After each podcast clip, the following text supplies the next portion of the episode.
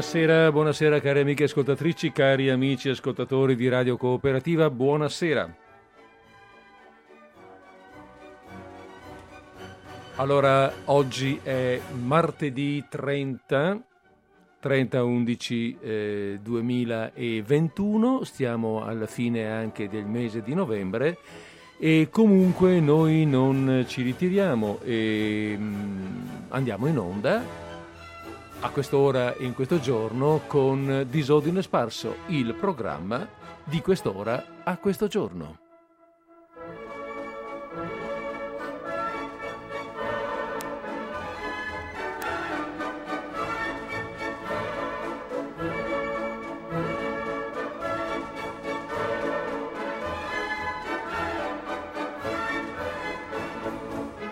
Va bene, va bene, va bene, va bene. Allora eh, smettiamola con la musica e andiamo avanti con il programma. Sono le 15.53 in questo momento all'orologio di Radio Cooperativa.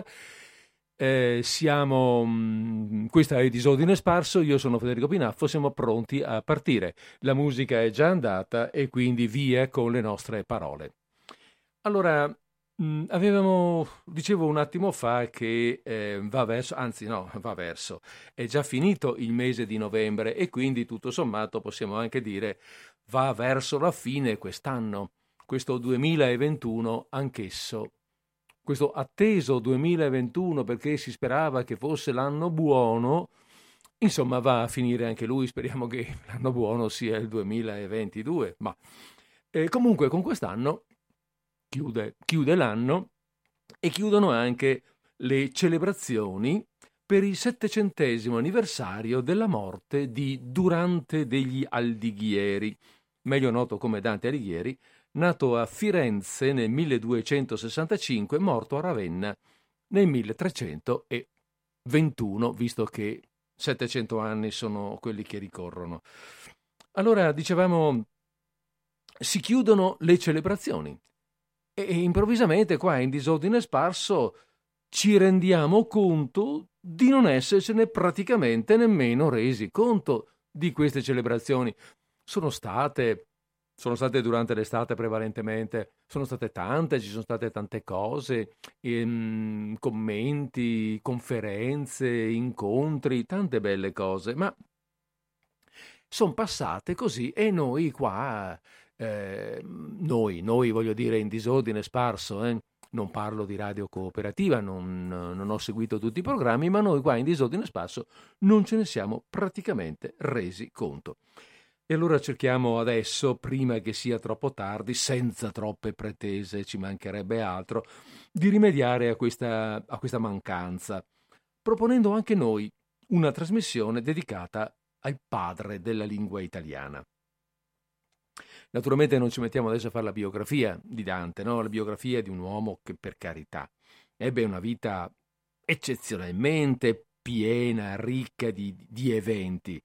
Eh, poeta, naturalmente, questo lo sappiamo tutti, ci mancherebbe, però anche uomo d'arme. Eh, lo troviamo impegnato in un paio di battaglie importanti nella sua, ehm, nella sua città, nella sua, nella sua Firenze ehm, ma anche e soprattutto uomo politico molto attivo nella sua città, eh, spesso in giro per l'Italia sia per ambascerie, in quanto uomo politico, ma ai lui eh, anche per esserci costretto, dal, um, costretto da, dal fatto di essere stato mandato in esilio, sempre a causa delle sue militanze politiche, costretto, come disse lui ai suoi tempi, a mangiare l'opane altrui e a scendere e a salire, vi ricordate, le altrui scale.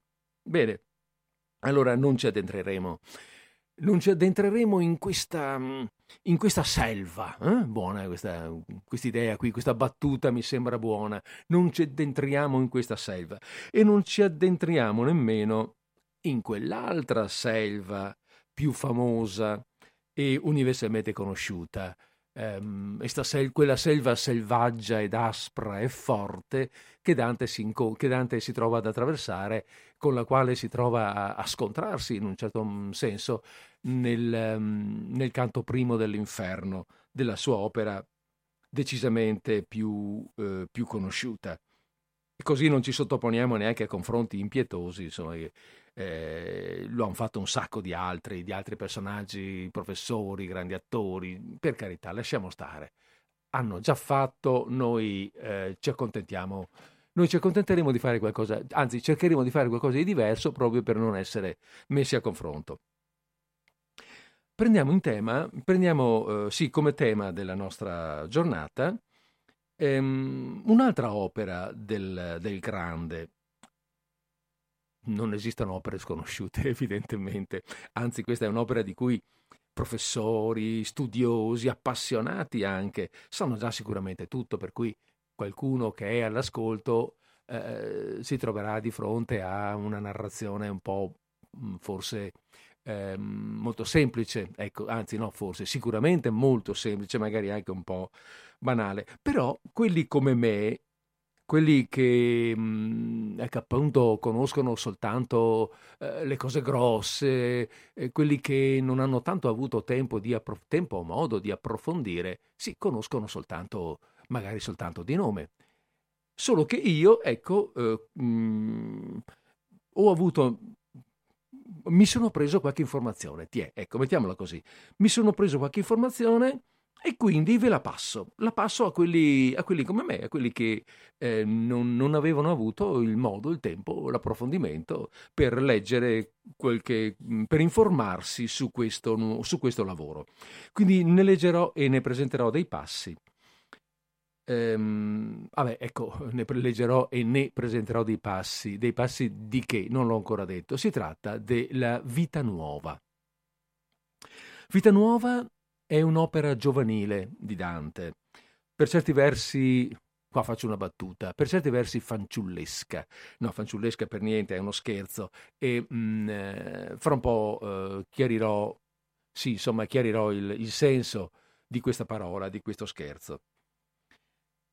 È comunque un'opera giovanile, un'opera che Dante ha composto tra il 1292 e il 93 eh, un prosimetro cosiddetto. Il tipo di componimento si chiama prosimetro perché è composto da una mm, cornice narrativa in prosa e da una serie di liriche poetiche. Nel caso specifico sono 31 le liriche poetiche contenute nella Vita Nuova. L'opera, dicevo, è stata composta, si ritiene composta tra il 1292 e il 1293 93.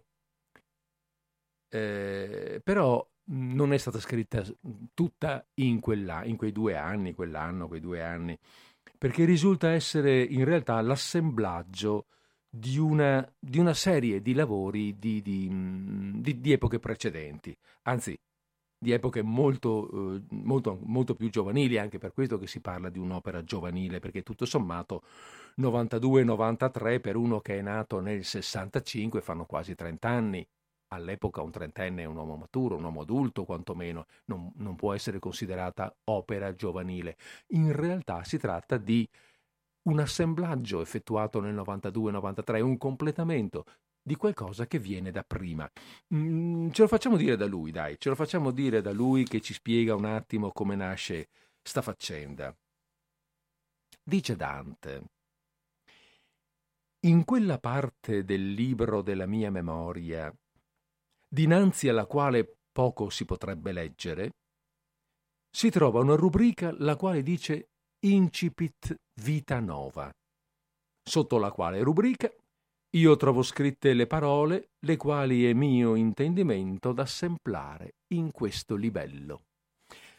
Ecco, allora dice sostanzialmente andando indietro nella memoria, mm, tanto indietro che se dovessi andarci ancora di più, mm, quasi quasi non ricorderei più niente, andando indietro a quando ero proprio bambino, insomma, comincio a trovare delle memorie, questi ricordi, che, mm, che, metterò assieme adesso delle cose che ho scritto in quei tempi, che metterò assieme, che intendo assemblare, mettere insieme in questo libello, in questo libretto che intendo intitolare appunto Vita Nova.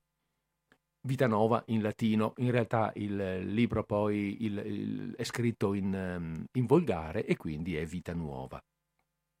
Ma cos'è questa vita nuova? Nuova perché? Che razza di novità c'è?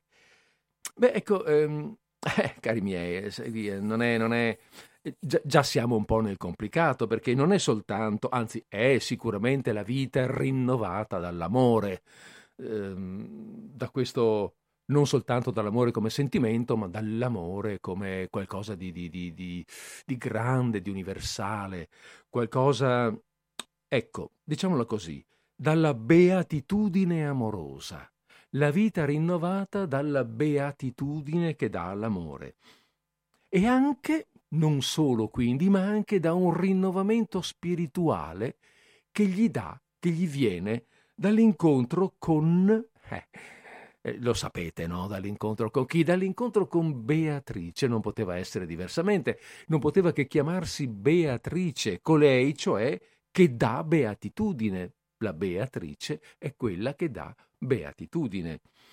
Ehm, allora prepariamoci a questo incontro, perché è appunto un incontro così importante. Eh, prepariamoci con una piccola pausa musicale.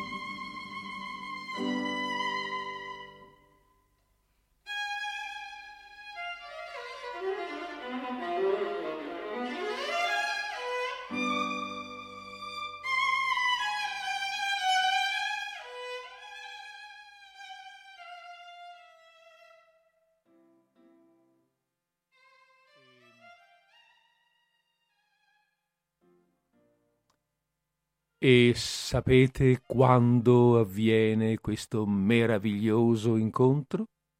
Ebbene, questo meraviglioso incontro avviene quando lui ha nove anni e nove mesi. E lei, ce lo dice lui, eh, noi non sappiamo, ma ce lo dice lui, lui ne ha, lei ne ha nove e tre mesi. È di poco più giovane, di sei mesi più giovane, pensa un po'. Ecco perché prima, scherzando, ho parlato di un'opera quasi fanciullesca, no? più che giovanile, perché è da fanciulli che questi due si vedono per la prima o meglio, è da fanciullo che lui vede lei per la prima volta. Di lei non sappiamo bene. Ma sentiamo come lui ce la racconta, come lui ci racconta di questo meraviglioso incontro. Dice così nove fiate già appresso lo mio nascimento, era tornato lo cielo della luce quasi a uno medesimo punto, quanto alla sua propria girazione, quando alle miei occhi apparve prima la gloriosa donna della mia mente, la quale fu chiamata da molti Beatrice, li quali non sapeano che si chiamare. E qui già ci mette in dubbio, no? Ci crea un piccolo dubbio. Ehm, eh, fu chiamata da molti Beatrice, li quali non sapeano che si chiamare. Allora si chiama Beatrice o non si chiama Beatrice? La chiami Beatrice perché semplicemente è, lei, è colei che dà beatitudine o è proprio il suo nome? È un personaggio storico o è un personaggio della fantasia, dell'immaginazione? O magari è un personaggio di immaginazione che tu ci hai poi riflesso in un personaggio storico? Insomma, Qui Dante ci mette in un dubbio, un dubbio che rimane, che, un dubbio che, che è sondato da molti, ma in fondo che ci importa?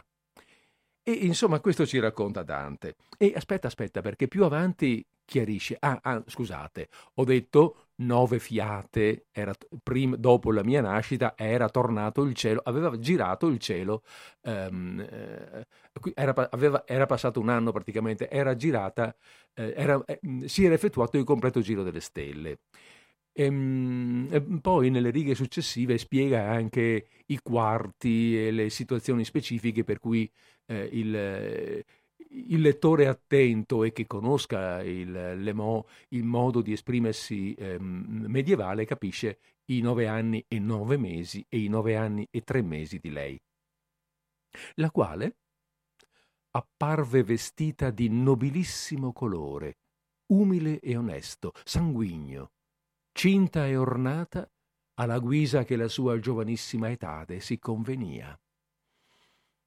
E, e Dante resta abbagliato, eh, fortemente turbato da questo da incontro e ricorderà questo turbamento per tutta la sua vita, diciamo per tutta la sua vita fermi, sì, però soprattutto la ricorda fino all'incontro successivo, che avverrà nove anni dopo.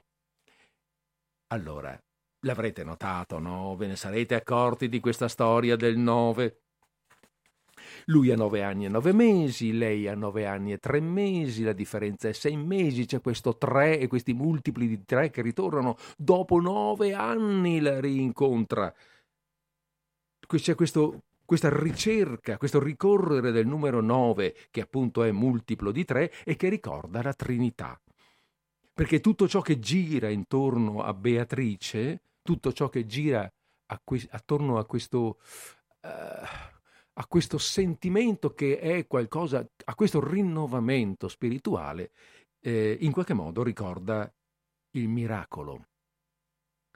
E comunque lui la reincontra, abbiamo detto, a 18 anni. E quando la incontra a 18 anni, cioè 9 anni dopo, succede, succede questo, sentite un po'.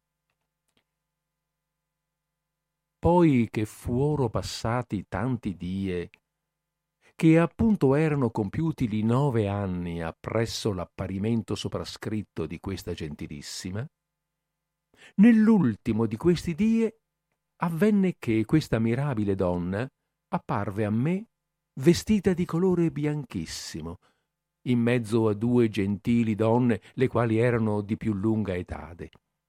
E, passando per una via, volse gli occhi verso quella parte ov'io era molto pauroso, e per la sua ineffabile cortesia, la quale è oggi meritata nel grande secolo, mi salutò e molto virtuosamente, tanto che a me parve allora vedere tutti i termini della beatitudine l'ora che lo suo dolcissimo salutare mi giunse era fermamente nona di quello giorno. Eh beh, avete capito? No, dico, avete capito cosa succede? Lei gli rivolge la parola, lo saluta, lo saluta, la incontra dopo nove anni giusti, giusti, giusti, perché sono passati tanti giorni eh, proprio dice nell'ultimo di questi die, proprio allo scadere giusto del nono anno, la incontra in mezzo ad altre due donne, perché a questo punto la ragazza non ha più un'età di, da bambina, per cui sicuramente la bambina era accompagnata, ma siamo chiari, una ragazza di 18 anni a quell'epoca non esce so- di buona famiglia, non esce sola, è accompagnata da altre due donne che non possono essere altre che gentili, se accompagnano Beatrice, ehm, le quali erano di più lunga età, cioè un po' più anziane di lei.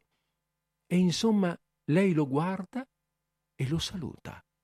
Nell'ora nona, naturalmente, e beh, questo non, ce, ce, lo dovevamo aspettare, nell'ora nona di quel giorno. E beh, insomma, Dante resta sconvolto, sconvolto, beato al settimo cielo. Va a casa eh, va a casa sconvolto, appunto, affannato, e si mette a pensare a lei e, e, non pensa ad altro che a lei e si lascia andare via, via, via, via, si addormenta. Si addormenta e sogna. E sogna, e sogna di lei, naturalmente, ma no in maniera un po' particolare. E allora questo sogno lo mette giù in un sonetto, eh, una composizione poetica di um, 8 più 6 quanto fa? 12? No, 8 e 6 fa 14, di 14 versi il sonetto. Eh, un sonetto indi- che ha un indirizzo, lo manda, lo, lo, lo, lo intesta, lo indirizza a quelli come lui, ai poeti come lui che possono capire l'amore, aspettando, chiedendo un loro parere. E, mm, e, questo parere arriverà naturalmente, ma adesso ci prepariamo un attimo di pausa perché affrontiamo il sonetto.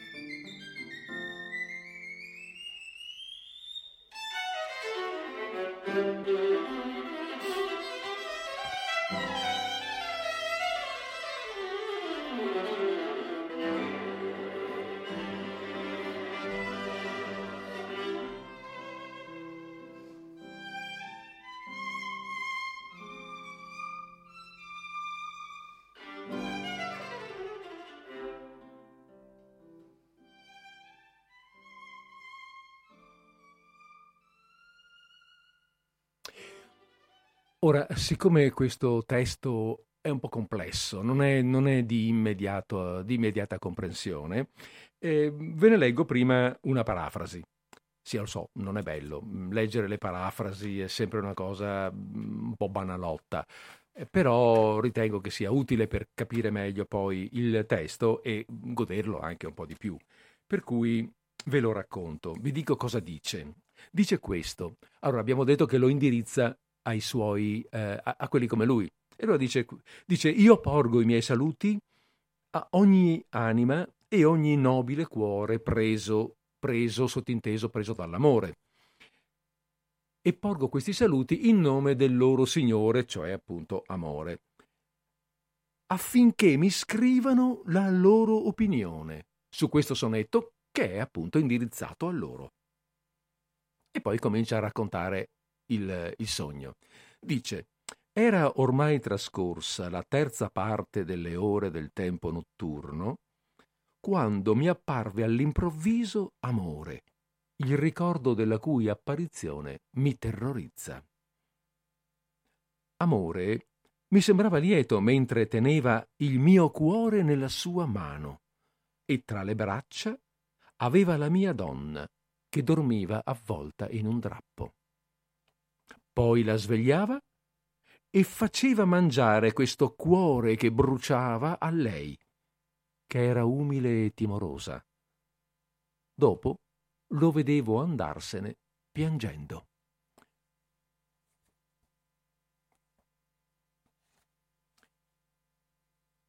A ciascun'alma presa e gentil core, nel cui cospetto ven lo dir presente, in ciò che mi rescrivan suo parvente, salute in lor Segnor, cioè amore.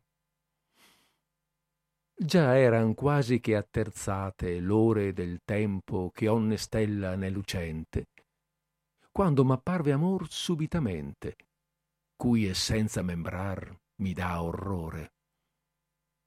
Allegro mi sembrava amor, tenendo meo core in mano, e nelle braccia avea Madonna, involta in un drappo, dormendo. Poi la svegliava, e desto core ardendo, lei paventosa umilmente pascea. Appresso Girlo ne vedea piangendo. E questo il sonetto.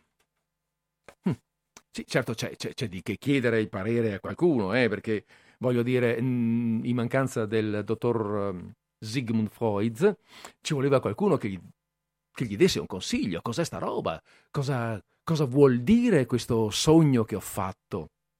E, ehm, e infatti questo, questo sonetto, come avete capito, è mandato, è messo in movimento affinché eh, quelli come lui gli rispondano. Questa, mm, questa, questa modalità eh, di chiudere, di, pardon, di chiudere, di chiedere il parere di altri poeti è un'usanza diffusa mm, all'epoca ehm, si lancia una poesia, si riceve una risposta, magari, magari anche se ne eh, si rilancia, è la cosiddetta tenzone poetica. Allora qui è interessante notare che, beh, eh, di risposte ne per, non ne sono pervenute moltissime all'epoca nostra, eh, probabilmente invece all'epoca di Dante ne sono, ne sono girati di più, noi ne conosciamo tre o quattro, credo.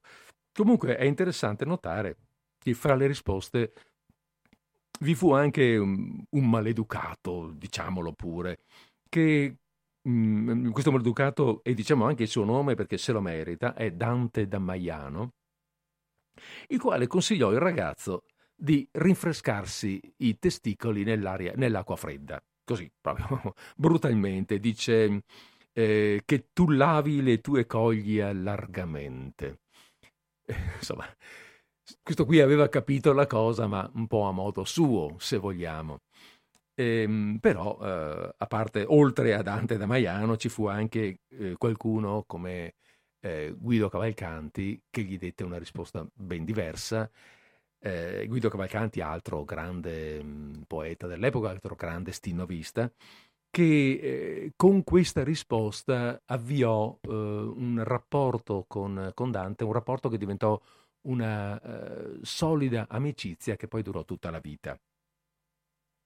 Bene, e, e qui facciamo un'altra pausa, un po' perché ci stiamo un po' così su questo sonetto che abbiamo appena sentito, ma anche un po' perché comincia un, eh, come dire, un, un momento nuovo legato, al, legato a questa composizione, a questo, a questo livello, come lo chiama Dante.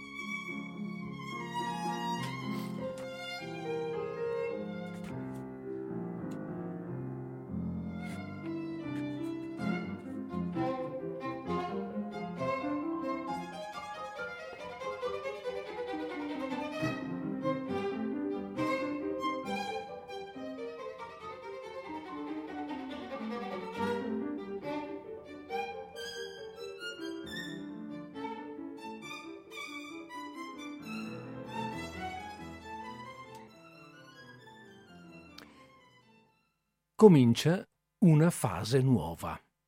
Una fase nuova, succede qualcosa, eh, comincia quella che viene definita un po' la seconda parte del componimento. Mm, perché accade che Dante, sempre innamorato evidentemente, in maniera, oh chiaro, innamorato in maniera assolutamente platonica, non diamo ascolto a quello che ha detto prima eh, Dante da Maiano, per carità, questo amore è assolutamente platonico ed è platonico intanto perché, beh, eh, perché se Beatrice è eh, davvero soltanto una figura simbolica, e beh, insomma, altro non può essere che platonico questo amore. Ma se invece si trattasse di un personaggio storico, e cioè proprio la bice di Folco Portinari, ehm, è da ricordare che la fanciulla per avere nove anni, come Dante, sei mesi di meno, abbiamo detto, anche lei doveva essere nata nel 1265-66, non si ha una data precisa. E pare invece che eh, da certi documenti eh, sia andata sposa nel, addirittura nell'83 data del, che è la data del secondo, anzi scusate, eh, è andata sposa nell'80, per cui nell'83 la data del secondo incontro, doveva essere addirittura già sposata. E comunque eh, anche se poi altrove si dice ehm, c'è, un, c'è, qualche incertezza da un punto di vista storico. Da qualche parte si dice invece che è andata sposa nell'86. Però, eh, però sono tutti matrimoni combinati in precedenza, quindi la ragazza non è una ragazza libera, non può permettersi Dante di innamorarsi seriamente, voglio dire, non può, esserci, non può essere descritto e narrato un amore fisico. Uh, non c'è, non è nella storia, non è nella possibilità. È un amore del tutto platonico. Non è avvicinabile, Beatrice. A questo proposito, eh, anche se fosse, scusate, anche se fosse personaggio storico. A questo proposito ricordiamo che mh, così anche Dante si sposò anche questo matrimonio combinato tra le famiglie quando lui era ancora un ragazzino e si sposò nel 1285, a vent'anni praticamente, essendo nato nel 65. Va bene. Ehm... Ah sì, dicevamo questo. Dicevamo che Dante è sempre innamorato e abbiamo sottolineato di, questa, di questo amore così eh, platonico. Innamorato di questa portatrice di beatitudine, ma forse innamorato della beatitudine stessa più che della donna in sé. Non lo so, è una mia, è una mia ipotesi, ma comunque insomma, per non comprometterla troppo, visto che abbiamo detto no, comunque la ragazza è promessa, o se non addirittura già sposata, e quindi per non comprometterla troppo, finge che il suo amore sia diretto a una donna diversa, un'altra. Eh, sì, io scrivo queste belle cose di una donna che mi dà beatitudine in amore, ma non è quella lì che credete tutti, no, no, è quell'altra signora là, quella bella signora che lì era, ho visto in chiesa quella volta e che, caspita, è proprio una bella donna, me ne sono innamorato. Perché, che ne so, perché di lei posso dire, perché non voglio compromettere quella che veramente io amo. Tanto che addirittura pensa, mm, anzi scusate, cos- la cosiddetta donna dello schermo, cioè mm, che mi fa da schermo, che mi fa da riparo, che, o meglio che fa da riparo a quella vera. Tanto è, um, eh, come dire, importante, tanto è sentita questa, questo, questa necessità dello schermo, che quando questa donna per motivi suoi, magari per motivi di famiglia, il marito sarà stato trasferito, che ne so, se ne va da Firenze e Dante si trova senza schermo. E cosa fa? Ne trova un'altra. Finge di innamorarsi di un'altra, trova un'altra donna dello schermo e via via ne succedessero ancora, probabilmente ne troverebbe delle altre. Sembrerebbe un farfallone Dante. Questo passaggio dall'una all'altra pare che non sia gradito a Beatrice, quella vera, la quale decide a questo punto di non concedergli più il suo beatificante saluto. Allora Dante naturalmente ne, ne, soffre, ne soffre orribilmente, possiamo dire. E però eh, sente, sente in questa sua sofferenza, ci pensa su, ci ragiona e capisce che, ed è da questo che possiamo anche trarre l'idea di questo, eh, di questo personaggio che non sia veramente storico o comunque di un suo innamorarsi di qualcosa di diverso che non di una normale donna e forse proprio innamorarsi del sentimento più che della donna stessa. Ma vediamo un po' perché, perché dico questo. Perché lui capisce che il bello del suo amore non sta tanto nell'essere ricambiato, ma nel poter parlare bene della donna amata nel poter lodare la donna amata. Che stravagante personaggio. Succede, eh, ce lo facciamo raccontare da lui perché sembra una cosa perfino impossibile questa. Succede a un certo momento che mm, lui si trova in una certa situazione per cui ci sono molte donne lì presenti, molte gentili donne, naturalmente, cioè donne capaci di provare sentimenti buoni, di, di, donne capaci di provare amore come lo prova lui. Queste sono le donne gentili. E lì ci sono molte donne che lo guardano, lo tengono d'occhio, c'è una situazione insomma di eh, pubblica. E a un certo momento si capisce che sono molto curiose nei suoi confronti. E una lo avvicina e, chiamandomi per nome, disse queste parole. Evidentemente si conoscono anche, sono famiglie vicine. Questa ragazza viene lì, scusa, Dante, Dante, vieni qua un attimo per piacere. Gliel'avrà detto con una cadenza diversa, non con cadenza padovana, ma le parole saranno state più o meno queste. E dice, dimmi un po', a che fine ami tu questa donna, poiché tu non puoi sostenere la sua presenza? Dilloci, che certo lo fine di cotale amore conviene sia novissimo. Com'è sta storia che sei innamorato di sta donna, di sta ragazza? Ma perché? Qual è quali sono le tue aspettative? Qual è lo fine, l'aspettativa di questo tuo amore verso questa donna che, che non puoi nemmeno sostenere la sua presenza? Quando la, vede, quando la vedi ti viene a svenire, diventi, diventi pallido come un morto.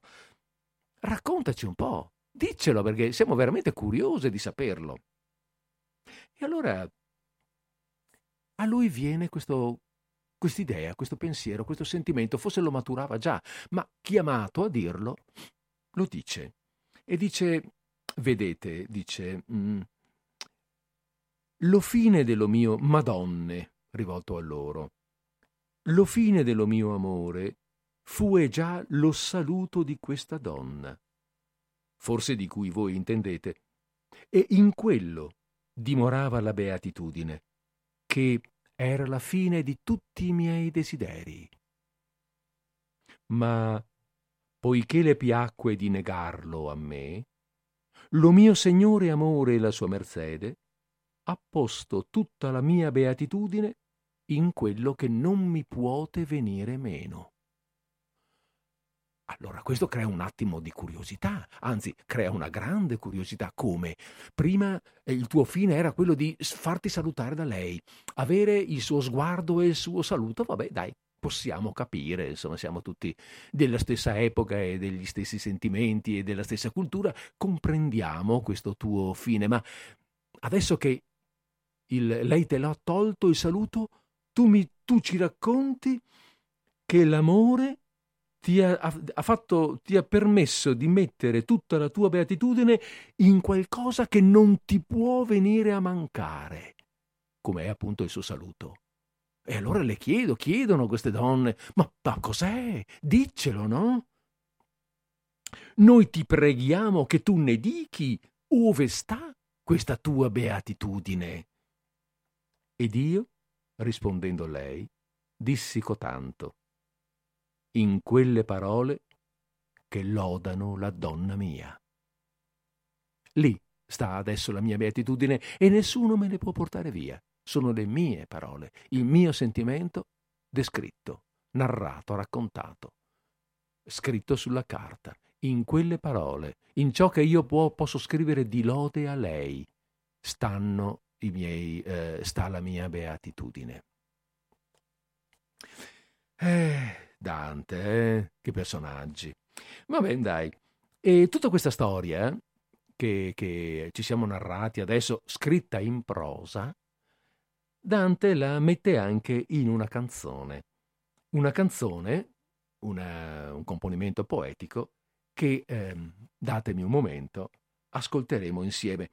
Mm, ci faccio prima, farò prima una piccola presentazione, ma molto breve.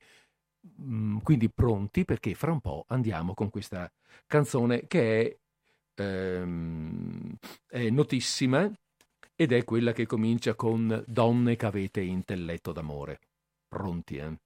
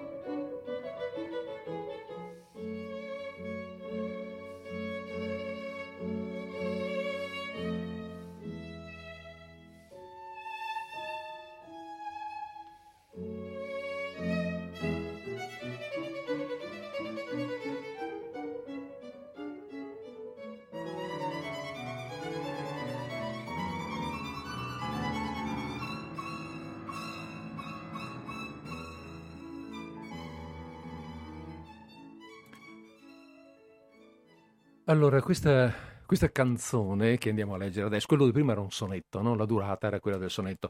La canzone, beh, insomma, è ben più lunga.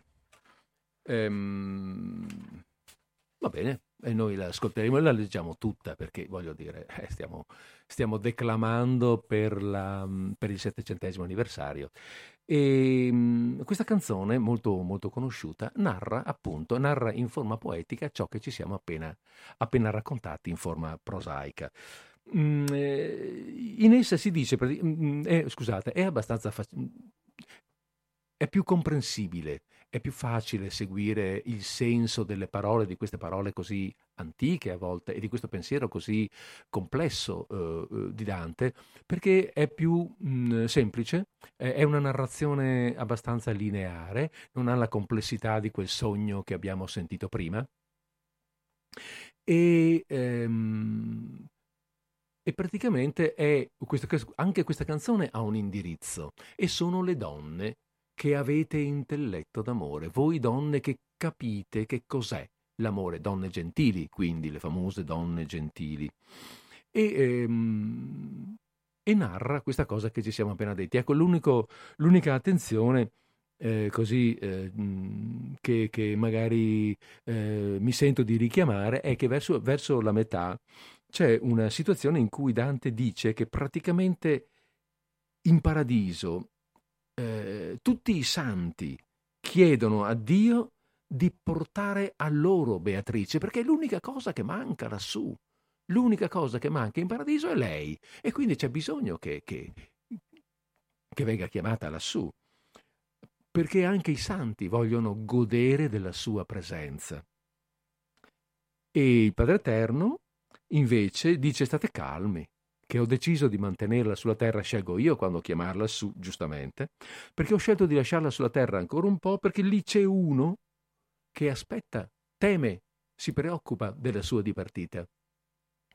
E, um, ed è uno che deciderà, che parlerà di lei, vuole forse conoscerla meglio, perché parlerà di lei quando sarà nell'inferno e narrerà di lei ai dannati che Dante pensasse già alla Divina Commedia? Non è probabilissimo, mm, però certo questo verso c'è. Ehm, allora, allora pronti per questa bella, decisamente, canzone di Dante Alighieri. Donne che avete intelletto d'amore, vo con voi della mia donna dire, non perch'io creda sua laude finire, ma a ragionar, per isfogar la mente.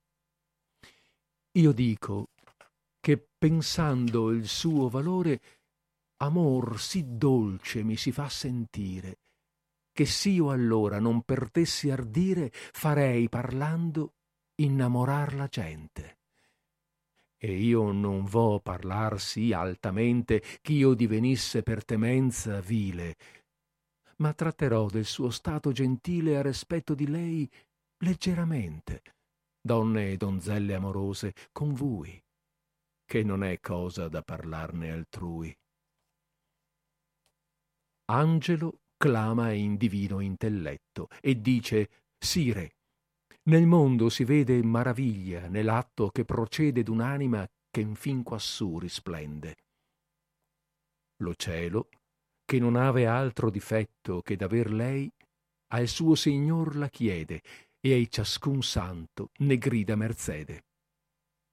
Sola pietà nostra parte difende, che parla a Dio, che di Madonna intende. Diletti miei, or sofferite in pace, che vostra spene sia quanto me piace. Là v'è alcun che perder lei s'attende, e che dirà nello inferno, o malnati, io vidi la speranza dei beati. Madonna è disiata in sommo cielo, or voi di sua virtù farvi savere. Dico, qual vuol gentil donna parere, vada con lei, che quando va per via gitta nei cor villani amore un gelo perché onne lor pensiero agghiaccia e pere. E qual soffrisse di starla a vedere, diverria nobil cosa, o si morria. E quando trova alcun che degno sia di veder lei, quei prova sua vertute, che li avvien ciò che li dona in salute, e si l'umilia ch'ogni offesa oblia. Ancor l'addio per maggior grazia dato che non può mal finir chi l'ha parlato. Dice di lei, amor, cosa mortale, come esser po si adorna e si pura. Poi la reguarda e fra se stesso giura che Dio ne intenda di far cosa nuova. Color di perle ha quasi, in forma quale convene a donna aver, non for misura. Ella è quanto de ben può far natura, per esempio di liei, bieltà si prova. Degli occhi suoi, come ch'ella li mova, escono spirti d'amore infiammati, che feron gli occhi, a qualche allor la guati, e passan sì che il cor ciascun retrova. Voi le vedete amor pinto nel viso, là ve non pote alcun mirarla fiso. Canzone. Io so che tu girai parlando a donne assai quand'io t'avrò avanzata.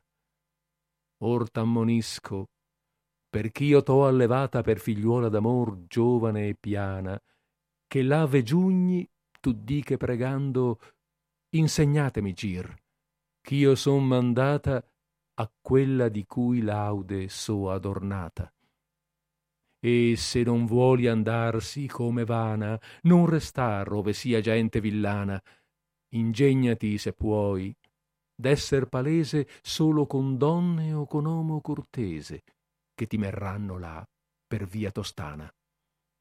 Tu troverai amor con esso lei. Raccomandami a lui come tu dei. Ecco, eh, questa era questa canzone, mm, questa, questa, canzone appunto, che, a, alla quale Dante stesso si rivolge nel finale, avete sentito quando dice canzone, io so che tu girai parlando a donne assai, andrei, adesso andrei in giro, eh, molte persone ti leggeranno, mi raccomando, non andare dalle persone villane, cioè dalle persone che non possono capire che cos'è l'amore. Ehm, saresti sprecata, vai, cerca di essere letta, studiati, di essere, eh, di essere messa nelle mani di uomini e donne cortesi, eh, gentili, che sanno cos'è l'amore, perché loro ti porteranno da lei rapidamente, per via tostana. Raccomandami tu all'amore presso di lei. E allora vi lascio qui un attimino a, a, dire, a riflettere su, queste, su questi versi e poi ci risentiamo fra un po'.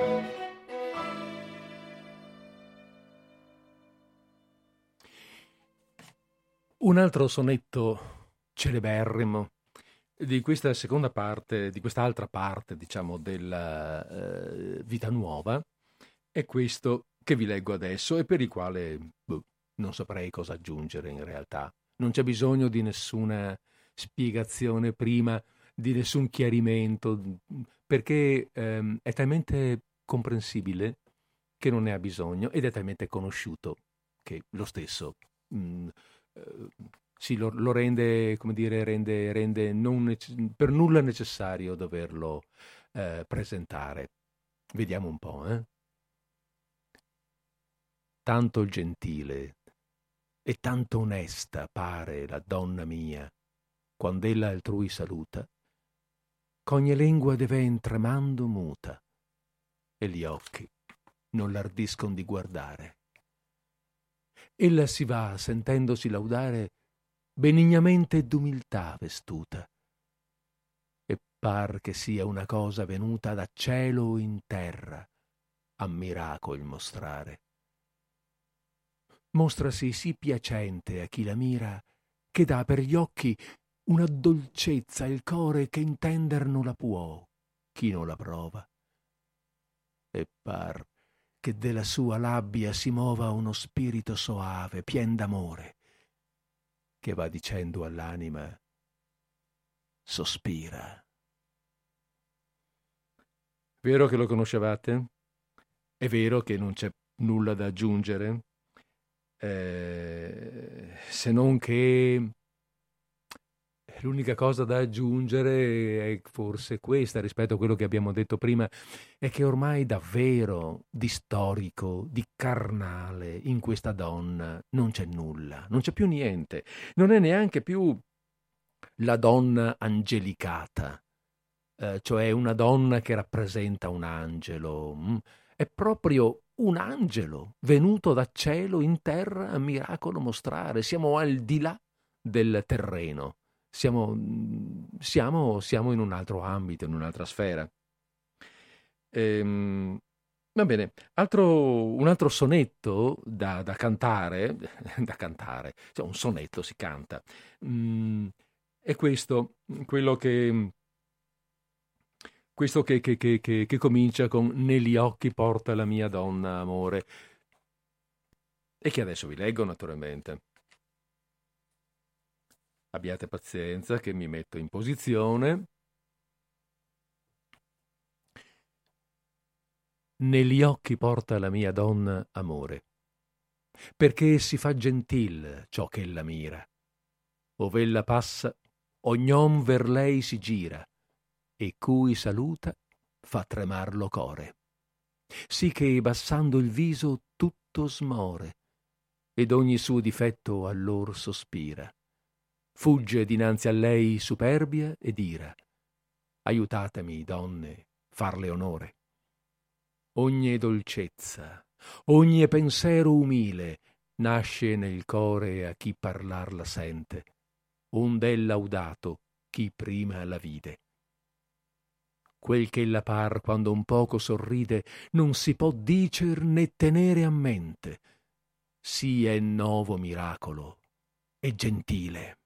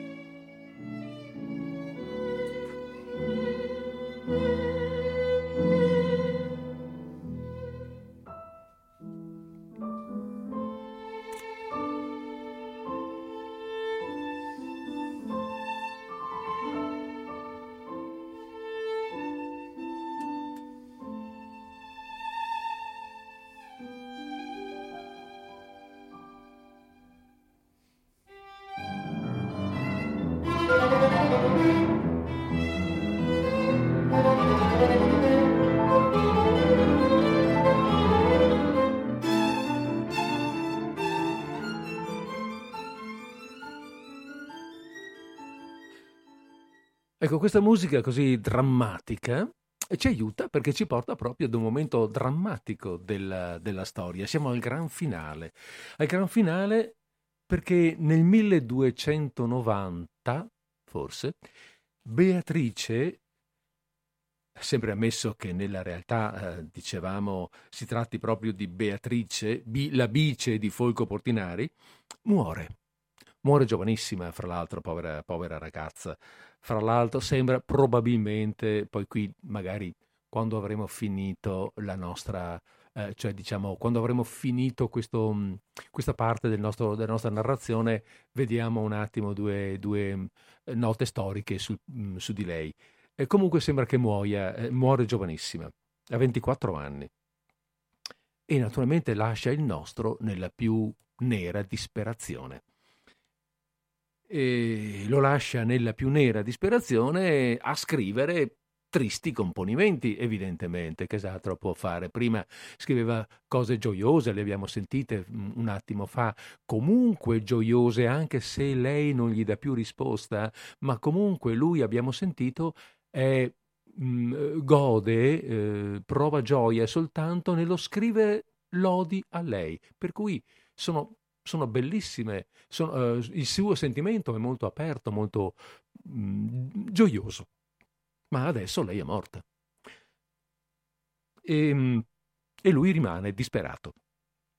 Mm, c'è poi nel tempo, sapete com'è, no? Il tempo guarisce tutto e via via le ferite si appianano.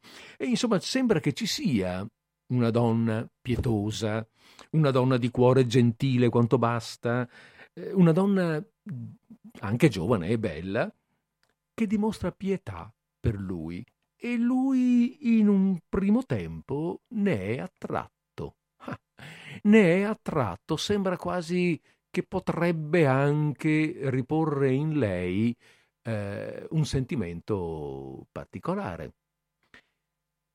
Ehm, però poi si pente. Poi si pente, mh, mm, si pente di avere di aver tradito Beatrice e le dedica definitivamente l'ultimo sonetto. L'ultimo sonetto che ehm, è quello che anche chiude praticamente, cioè eh, chiude dal punto di vista poetico, è il trentunesimo componimento poetico. Ecco, abbiamo detto che questo prosimetro è composto dalla cornice in prosa e da 31 componimenti poetici, è l'ultimo componimento poetico, quello che chiude eh, il momento, il, la, la, mm, i brani poetici della vita nuova. Questo componimento, che è quello, eh, è un sonetto che comincia con il verso oltre la spera che più larga gira, non è facile anche questo da, da, da capire, è un, piuttosto, piuttosto complicato. E allora anche qui mi permetto di darvi un, una parafrasi per poter poi meglio capire, mano a mano che leggiamo i versi, anche che cosa ci sta raccontando Dante e non soltanto accontentarci della musica del suo, del suo verseggiare. Allora, eh, un sonetto, abbiamo detto, sono 14 versi, due quartine e due terzine. Nella prima quartina, quindi proprio all'inizio, Dante dice che il suo sospiro, il sospiro che esce dal suo cuore, arriva fino all'Empireo, arriva in paradiso, um, oltre la sfera che più larga gira. Secondo la um, cultura medievale, eh, la Terra è circondata da una serie di sfere, sulle quali sfere um, trasparenti, sfere di cristallo, ai quali sono appiccicati i, le stelle e i e i pianeti. Oltre l'ultima di queste sfere, più in su, c'è il paradiso. Quindi oltre la sfera, la sfera che più larga gira, quindi nell'empire o nel paradiso, va, arriva il mio sospiro. Mm, il sospiro che esce dal mio cuore e arriva fin lì, portato da una mm, straordinaria, da una intelligenza nuova, da una particolare capacità di comprensione che amore, piangendo, gli mette dentro. Il suo sospiro, quindi, quindi il suo spirito, in un certo senso non dimentichiamo che il sospiro lo spirito, eh? il respiro di Dio che dà vita al mondo. Ehm, il, suo, il suo spirito, raggiunto finalmente dove desidera, e cioè in paradiso, vede una donna che riceve onore e splende così tanto che rimane lì ammirato a guardarla, il suo spirito.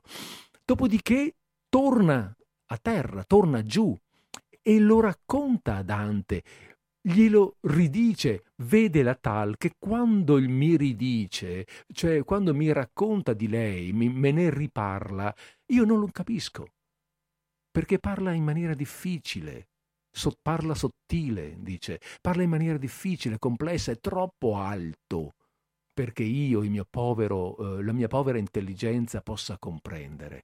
Però capisco che parla di Beatrice. Lo capisco perché la nomina spesso. E eh, l'ultimo verso dice, sì ch'io lo intendo ben, donne mie care. Ancora una volta si rivolge alle donne, rivolge questo a qualcuno, si rivolge, sta parlando con qualcuno, non scrive poesie, diciamo così, per se stesso, ma sta parlando con qualcuno. In questo caso narra di, sua, di questo suo sentimento ancora una volta alle donne, ovviamente donne gentili che possono capire. E allora via con il sonetto. Oltre la spera che più larga gira, passa il sospiro che esce del mio core. Intelligenza nova, che l'amore piangendo mette in lui, pur su lo tira. Quand'egli è giunto là dove disira, vede una donna che riceve onore e luce, sì, che per lo suo splendore lo peregrino spirito la mira.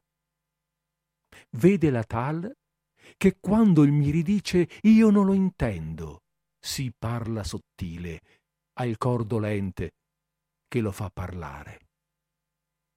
So io che parla di quella gentile però che spesso ricorda Beatrice, sì ch'io lo intendo ben, donne mie care.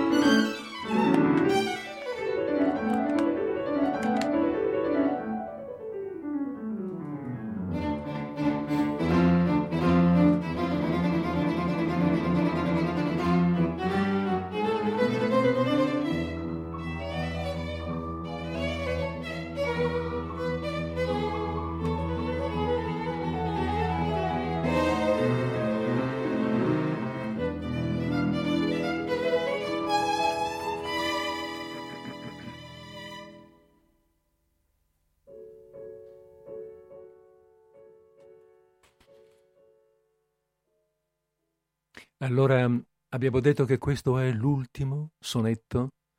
Ebbene sì, è l'ultimo sonetto, lo dice Dante subito dopo. Dice questo. Appresso questo sonetto apparve a me una mirabile visione, nella quale io vidi cose che mi fecero proporre di non dire più di questa benedetta, infino a tanto che io potesse più degnamente trattare di lei e di venire a ciò io studio quanto posso, sì com'ella sa e veracemente. Sicché, se piacere sarà di colui a cui tutte le cose vivono, che la mia vita duri per alquanti anni, io spero di dicer di lei quello che mai non fue detto d'alcuna. E qui chiude. Questo è il gran finale. Qui veramente eh, finisce Vita Nuova eh, finisce, finisce dicendo, dicendo, questo. Ehm, non ne parlo, basta, io chiudo, finisco, perché mi è apparsa questa visione di cui non vi racconto niente, non posso raccontarvi, eh, però vidi cose che mi fecero proporre di non parlare più di lei, basta, di non andare più avanti. di non andare più avanti fino a che non saprò parlarne più degnamente.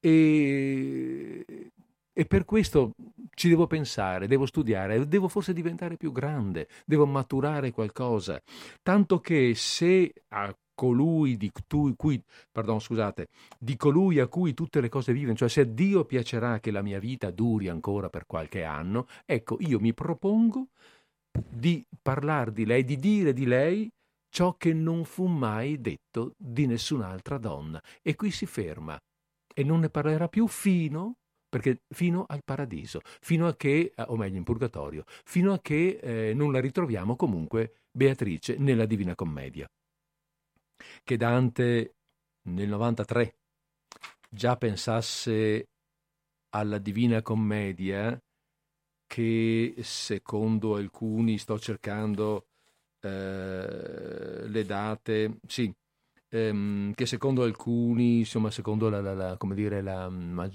la, la critica più, più, più, diffusa, più comune, eh, cominciato, ha cominciato a scrivere, a studiare nel 1307, ehm, non sembra del tutto probabile che stesse già pensando allora alla Divina Commedia, però sicuramente in questo momento Dante sta pensando a qualcos'altro che scriverà, a qualcosa di più eh, maturo, di più importante, di più grande dove vorrà inserire il personaggio di, di Beatrice.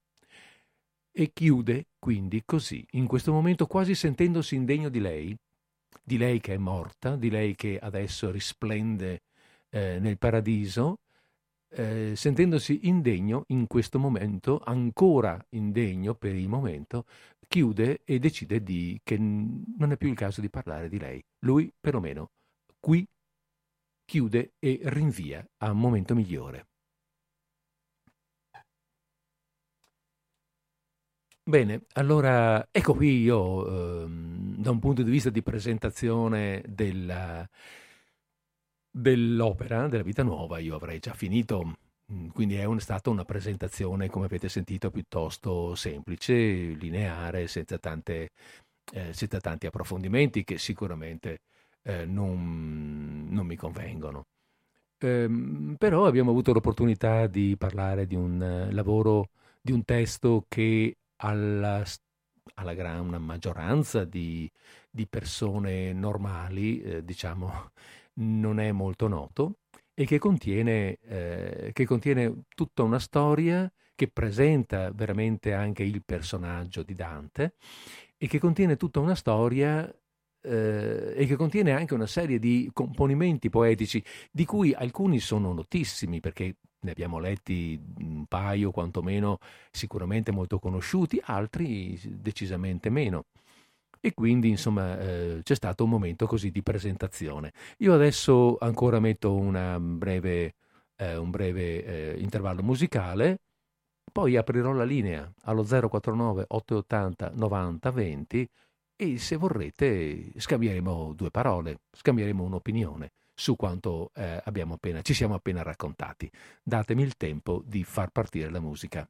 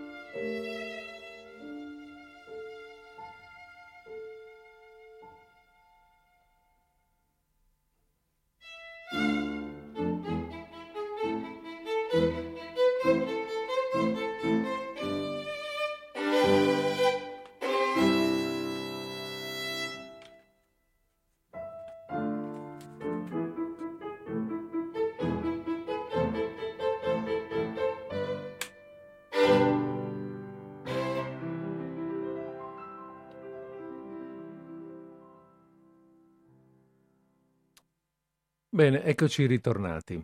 Eccoci ritornati in diretta, eh, ritornati con la voce in diretta, eravamo in diretta anche prima con la musica, voglio dire, ma siamo ritornati con la voce in diretta dopo una pausa che ha un po' significato anche la pausa della chiusura di, della parte ehm, forte della nostra trasmissione di oggi. Adesso restiamo qui un po', eh, come dire, in attesa se qualcuno vuole così condividere un'idea, un'opinione, due, um, una parola. Eh, siamo, cioè la linea allo, lo, dello 049 880 90 20 è aperta. Nel frattempo, naturalmente non ce ne staremo in silenzio, nel frattempo magari eh, proviamo a cavarci qualche curiosità eh, sul personaggio storico di Beatrice Portinari.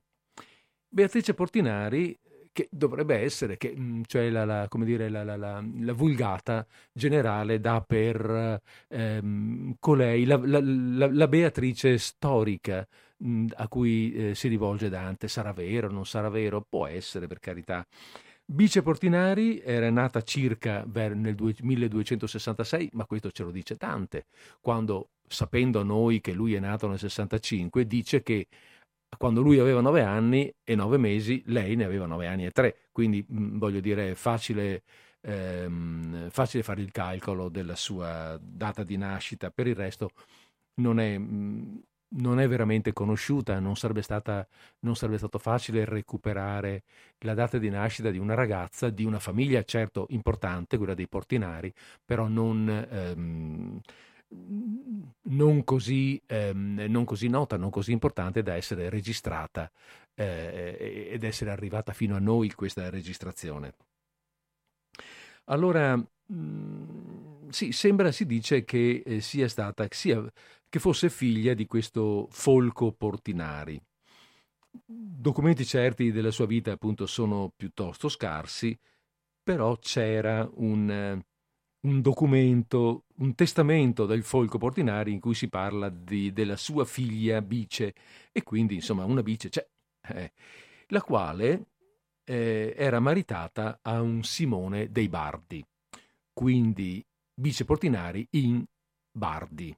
No, tanto per capirci, insomma, il Portinari eh, non era mica uno qualsiasi, era un banchiere, era stato un banchiere ricco, in vista nella sua città, quindi mm, una persona, una persona importante.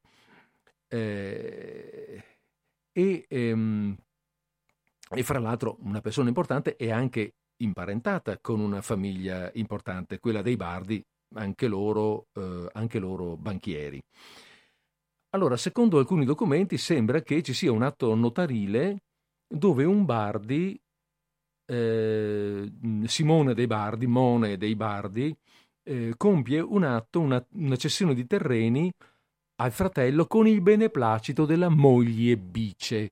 Allora sembra che nell'80 sia già sposata la Bice. È nata nel 65 e nell'80 avrebbe 15 anni. Sarà vero, non sarà vero? Perché poi ci sono altri documenti dove sembra che ehm, invece questo matrimonio sia avvenuto nell'86. Quindi insomma c'è qualche incertezza su di lei, sul personaggio della Portinari, della, della, Beatrice Portinari. Non si sa molto della sua morte, non esiste in realtà la tomba di Beatrice Portinari. C'è una lapide che sembra essere recente, una lapide recente eh, apposta nella um, cappella di famiglia dei Portinari, ma in realtà eh, non, è, non è quella originale e quindi e quindi non è detto, e poi essendo Bice sposata con un Bardi, eventualmente la lapide dovrebbe essere nella tomba di famiglia dei Bardi, era, nella cui famiglia lei era ormai entrata, perché così usava, così andavano le cose. Per cui, insomma, di lei ehm, le notizie non sono così chiare, così precise. Le notizie ce dà Dante, eh, dicendo che questa bambina e, e, la vediamo anche un pochettino, no? Questa bambina di nove anni vestita di colore rosso. Ehm, perché eh, vi ricordate, ehm, quando parla di lei della prima volta che la vede, eh, dice ehm, che era vestita di nobilissimo colore, umile e onesto, sanguigno. È rosso il vestito della bambina. Eh, mentre invece quando riappare il vestito è bianchissimo. Ehm, queste note di colore non sono mica, mm, come dire, non sono solo note di colore, così un po' un colpo d'occhio, no? Sono cose che eh, segnano l- l- questa figura, questa, questa fanciulla, questa bimba e questa ragazzetta eh, questa ragazza, questa diciottenne, la, la fanno risaltare, la fanno, la fanno vedere. Ci sono dei dipinti, ovviamente, No, ovviamente. Ci sono dei dipinti che ovviamente immaginano, sono dei dipinti mi pare dell'Ottocento mm, o primi Novecento, che eh, immaginano questo incontro. Ehm, e sono molto, come dire, ehm, immagino l'incontro dei 18 anni, eh, dove questa, quella del 9 anni non, non, mi, non, non, ne ho visti, non, so se ce ne sono, forse non interessano, sembra che siano un po', come dire, troppo bambini, eppure è lì che nasce, è lì il momento in cui Dante comincia a eh, maturare un pensiero particolare, un sentimento particolare. È lì che Dante dice a nove anni io, ah, pardon, a nove anni io comincio a vedere il mondo in un altro modo ad avere la possibilità di vedere il mondo in un altro modo. Quindi non è irrilevante, però la, il momento clou è poi quando uh, ne ha 18 e, e, la incontra per davvero e allora possiamo capirlo anche noi, questo innamoramento, questo colpo di fulmine, questo innamoramento a prima vista. Vabbè, e allora è così per quanto riguarda Beatrice. Ehm, dopodiché ci sono varie ipotesi, si racconta, si dice, ma cosa volete che stiamo qui a raccontarci? Si racconta, si dice, nulla sappiamo davvero. E forse questo mistero, mm, ma non so, ci aiuta anche, è bello, eh, è qualcosa che ci... Mm, eh, che ci fa un po' sognare, no? Eh, tutto sommato queste poesie che abbiamo appena letto sono sognanti eh, e quindi che ci sia il mistero attorno al sogno mi sembra anche, mi sembra anche bello, tutto sommato. Magari adesso, volendo, chi volesse, potremmo andare anche a vederci, a ricercare sulle nostre vecchie antologie o magari su internet alcuni di questi sonetti danteschi, alcune di queste canzoni, di questi brani eh, poetici che fanno parte della vita nuova, della vita nuova. Va bene. E, e così è, eh, così, così finisce, insomma, ecco. Così finisce la povera Beatrice, della quale, della quale si dice che sia morta nel 1290. Sarà vero? Ma Dante lo dice lui, eh, per cui pensiamo che sarà anche vero, perché no? Chissà a chi si riferiva, forse si riferiva veramente a lei, tutto sommato, perché no? In qualche donna fisica avrà pure voluto appoggiare questo suo sentimento anche se questo sentimento non era necessariamente fisico. Va bene. Um, altra breve pausa musicale.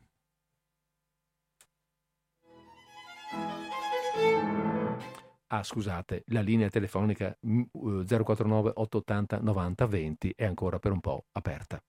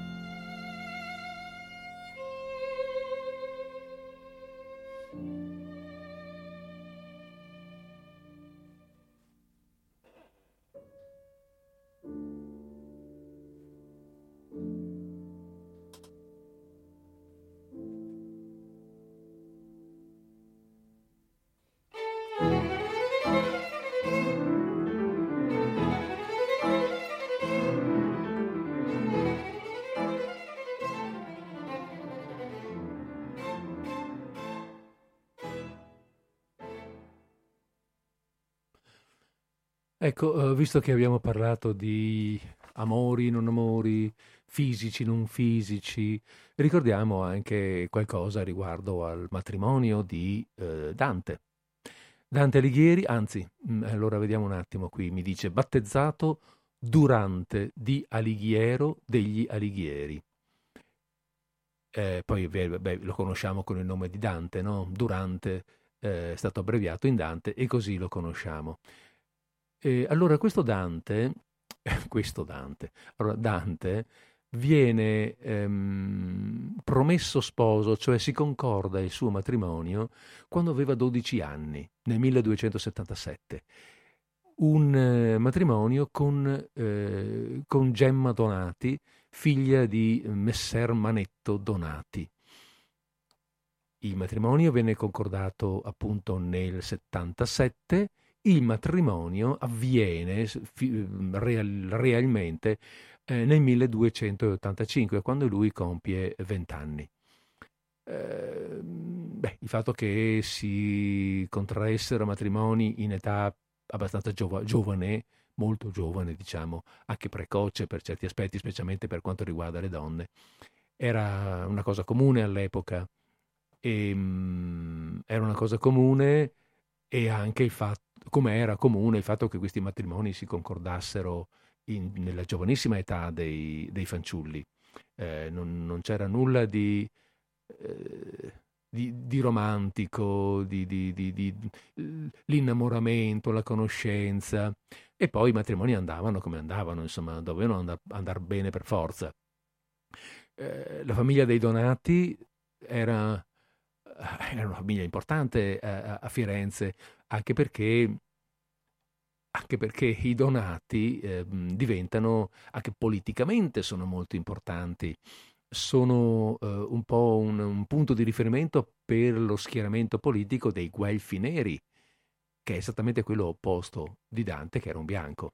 E lì lasciamo perdere perché poi appunto qui entreremo in quelle difficoltà storiche eh, nelle quali abbiamo detto che non, non volevamo entrare. Eh, ricordiamo che sembra che il matrimonio tra i due boh, non dovette essere molto felice, mm, non si sa bene, ma questa tradizione viene raccolta da Boccaccio. Eh, d'altra parte non si trova nulla di scritto di Dante dedicato alla moglie e, e anche non ci sono notizie che lei sia stata mm, al, al, fianco del marito durante i suoi lunghi esili.